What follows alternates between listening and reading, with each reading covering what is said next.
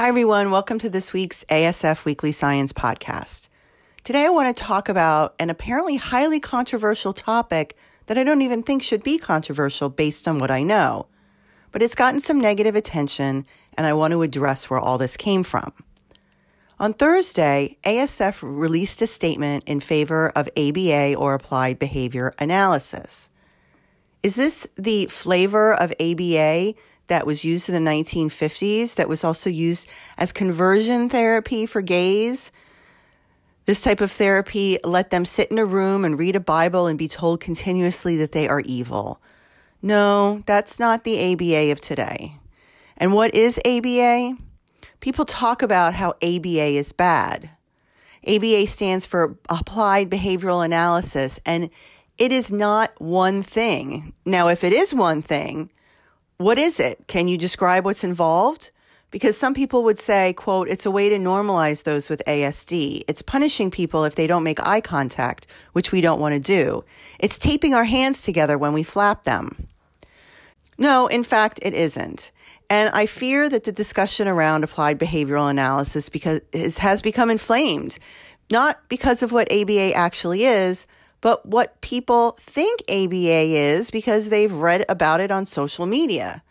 Or they have actually experienced one form of ABA that may, in fact, have tried to reduce hand flapping or toe walking or innocuous behaviors through punishment.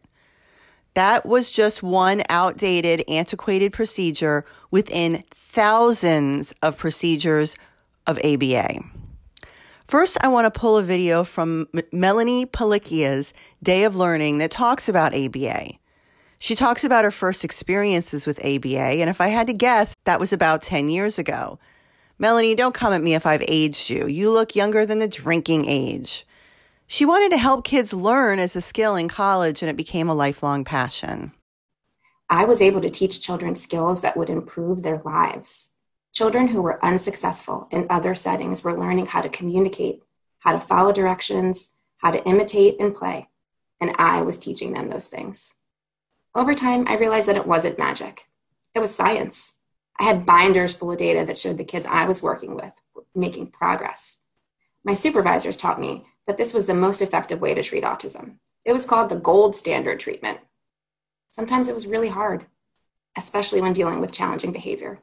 But I was amazed by the work. And at the age of 20, I knew that this is what I wanted to do for the rest of my life. I fell in love with ABA. Some of you might ask, how did ABA come to be known as this gold standard for autism treatment? To understand that, we're going to journey a little further back in time. Throughout the 1960s and 70s, when autism was first being recognized more widely, there was little understanding about how to treat autism. Autistic people were often institutionalized with little hope for participation in mainstream society. But in the 1980s, that notion started to change with the introduction of behavior modification techniques, or applied behavior analysis. And in 1987, Ivar Lovaas published a study that changed the way people thought about treatment for autism. He showed that 47% of children who received intensive behavioral treatment for as many as 40 hours each week achieved normal intellectual and educational functioning, with average range IQs and successful performance in regular education classrooms. Most researchers today will rightfully point out the flaws in this study's research design. But at the time, this was groundbreaking research. Autistic children, who were once thought to be unteachable, made huge gains and were described as indistinguishable from their neurotypical peers. So, what was this behavioral treatment? It involved arranging the environment to promote behavior change, using mass trials or repetitive practice of skills, breaking complex skills into small, discrete parts, shaping behavior with reinforcement, and ignoring or punishing unwanted behavior. Many children who couldn't communicate, couldn't follow directions, couldn't get through the day without severe aggression or self injurious behavior were now participating in their daily routines independently. They were talking and communicating with their parents, and they were going to school with other kids because of the progress they made in their ABA programs. This was a giant step forward from the common practice of institutionalization just 20 years earlier. So, this is the one side of ABA. The other side is horror stories of kids being withheld food for hours and hours or being slapped and pinched when they were exhibiting challenging behaviors. Now, these procedures of slapping or pinching, they're not done in ABA anymore. Many self advocates who wrote a paper about this in 2021 recognize that the practices around ABA have changed, that they're not a monolith, that they encompass many different learning and developmental theories. They recognize that the ABA of the early 1960s was, which was in fact helpful in helping people move from what was then institutions to other settings where they could in fact live better lives is not even really being done anymore. It's evolved. What we know about autism has evolved.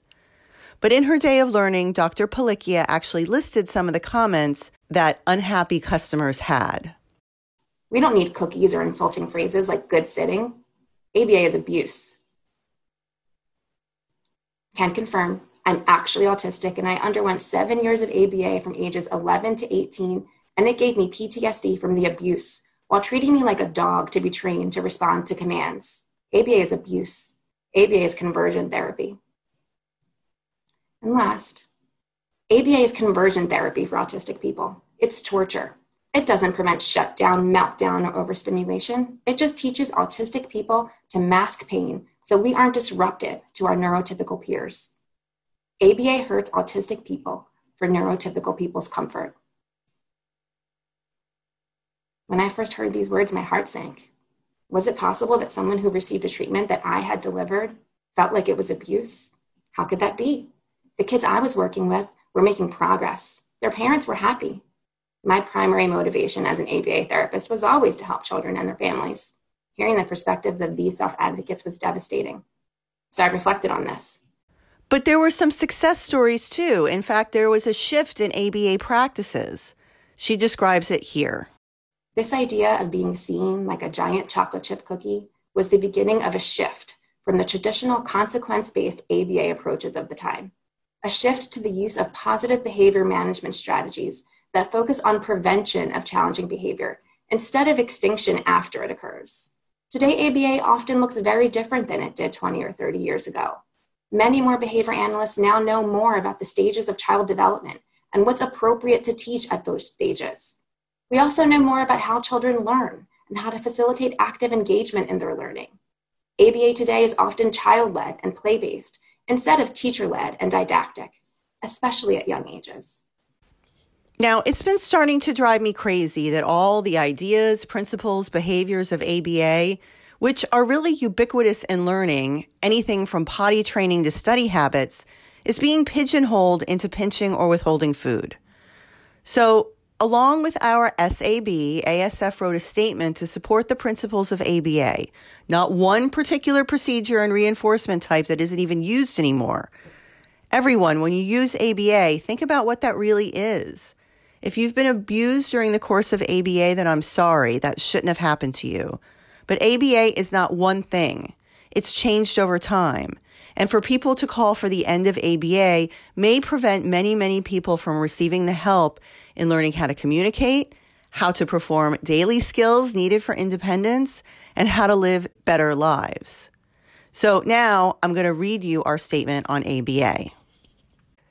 We write this statement to share our strong support for the use of therapies based on the principles of ABA to help those on the autism spectrum and to provide examples on how the science and research behind ABA indicate that it's safe and effective in improving the functional abilities of people with autism across the spectrum and across the lifetime. We address four main points regarding the utility of ABA principles in autism intervention. Number one, just like I mentioned, ABA is not a single protocol or technique, but rather an approach, a set of techniques that's tailored to individual strengths and challenges. Applied behavioral analysis encompasses a wide range of approaches to intervention, including those highly structured approaches like discrete trial therapy and more naturalistic approaches like natural environment teaching. The goal of applied behavioral analysis is to promote the acquisition of skills needed to participate successfully in daily activities. Number two, ABA approaches have changed over time. The type of procedures used in the 1950s and the 1960s are different than what it is used today. Now, the very first studies around ABA interventions were groundbreaking. As I mentioned, previous to those studies, which took place almost 60 years ago, parents were told that their children would never live productive lives. The first of these therapies included mostly positive reinforcement with some punishment using something called discrete trial therapy. These early behavioral modification techniques led children going to school and being able to be more independent. It kept people out of institutions and enabled them to remain in their communities. But as our scientific understanding of autism has changed, so have the techniques used as part of ABA. Over the past 40 years, the term ABA has evolved to use a more holistic approach that incorporates developmental theories and other learning theories.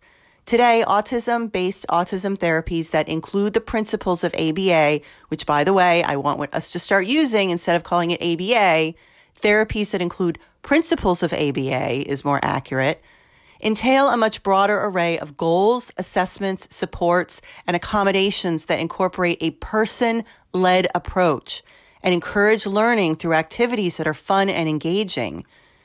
It uses positive rather than negative reinforcement.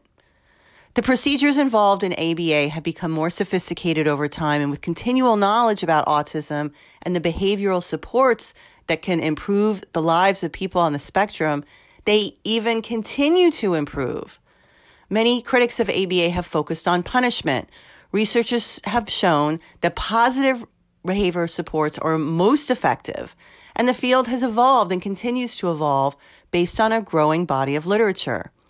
ABA based approaches, especially naturalistic, developmental behavioral approaches, incorporate ideas and practices from many other schools of thought regarding the science of learning, including developmental theory, cognitive theory, and constructivist theories.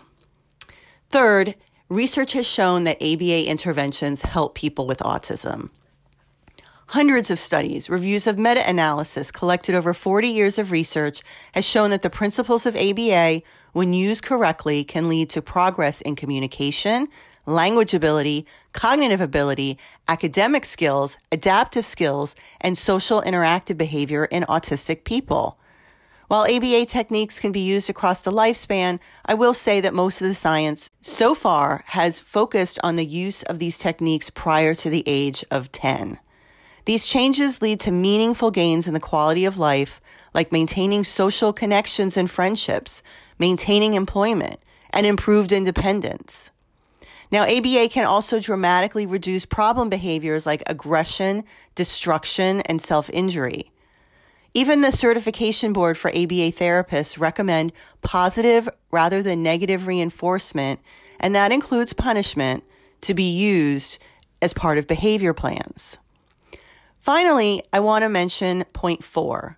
The goal of ABA supports and therapies is not to change the essence of who someone is or to stigmatize non-harmful behaviors, but to lessen disability and help individuals and families reach their goals. It is really a mistake to throw out a whole set of techniques and principles based on criticism of practices that were made in 1960 and 1970. The goal of ABA is to maximize communication skills and minimize challenging behaviors that limit opportunities. It's not to eliminate neurodiversity. In fact, autistic adults have even acknowledged the benefits of certain interventions on the principles of ABA. Additional issues surrounding the controversies of ABA have been summarized and addressed in other publications, which you can find the references for in our statement. So, all in all, the Autism Science Foundation supports the use of interventions based on the principles of ABA to help individuals of all ages across the spectrum lead their best lives. Of course, we strongly are against any program or therapy that is harmful. However, we've concluded based on the research that's out there and the evolution of ABA type therapies that when they're rendered in an ethical manner, they are beneficial to individuals who are impacted by autism. Thank you for listening this week, and I look forward to talking to you next week. Changes.